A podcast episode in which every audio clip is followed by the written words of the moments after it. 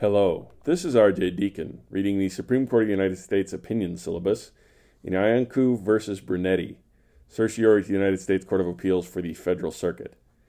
Argued April 15, 2019. Decided June 24, 2019. Respondent Eric Brunetti sought federal registration of the trademark FUCT. The Patent and Trademark Office denied his application under a provision of the Lanham Act that prohibits registration of trademarks that are consistent or comprise of immoral or scandalous matter. 15 U.S.C. Section 1052A. Brunetti brought a First Amendment challenge to the immoral or scandalous bar in the Federal Circuit, which invalidated the provision. The Supreme Court held the decision is affirmed. The Lanham Act's prohibition on registration of immoral or scandalous trademarks violates the First Amendment. In Matal v. Tam, this court declared unconstitutional the Lanham Act's ban on registering marks that disparage any person, living or dead, Section 1052A.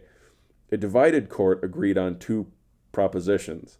First, if a trademark registration bar is viewpoint based, it is unconstitutional. And second, the disparagement bar was viewpoint based. The immoral or scandalous bar similarly discriminates on the basis of viewpoint and so co- collides with this court's First Amendment doctrine. Expressive material is immoral when it is inconsistent with rectitude, purity, or good morals, wicked or vicious. So the Lanham Act permits registration of marks that champion society's sense of rectitude and morality, but not marks that de- degenerate those concepts. And Material is scandalous when it gives offense to the conscience or moral feelings, excites reprobation, or calls out condemnation. So the Lanham Act allows registration of marks when their messages accord with, but not when their messages defy society's sense of decency or propriety.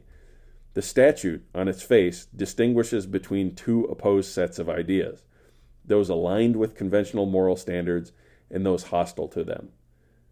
Those including societal nods of approval and those provoking offense and condemnation. This facial viewpoint bias in the law results in viewpoint discriminatory application. The PTO has refused to register marks communicating immoral or scandalous views about, among other things, drug use, religion, and terrorism. But all while it has approved registration marks expressing more accepted views on the same topics. The government says that the statute is susceptible of a limiting construction that would remove its viewpoint bias. The government's idea is to narrow the statutory bar to marks that are offensive or shocking because of their mode of expression, independent of any views that they may express, which would mostly restrict the PTO to refusing marks that are lewd, sexually explicit, or profane. But this court cannot accept the government's proposal because the statute says something markedly different.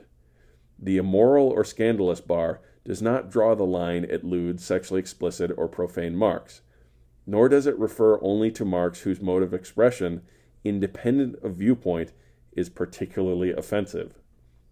To cut the statute off where the government urges is not to interpret the statute Congress enacted, but to fashion a new one. And once the immoral or scandalous bar is interpreted fairly, it must be invalidated. The decision below is affirmed. Justice Kagan delivered the opinion of the court in which Justices Thomas, Ginsburg, Alito, Gorsuch, and Kavanaugh joined. Justice Alito filed a concurring opinion. Chief Justice Roberts and Justice Breyer filed, opin- filed opinions concurring in part and dissenting in part. Justice Sotomayor filed an opinion concurring in part and dissenting in part, in which Justice Breyer joined. Thank you for listening. If you'd like to get a hold of the podcast, we can be reached at roadscholar80 at gmail.com. That's R O A D S and 80. Or on Twitter at Court Syllabus.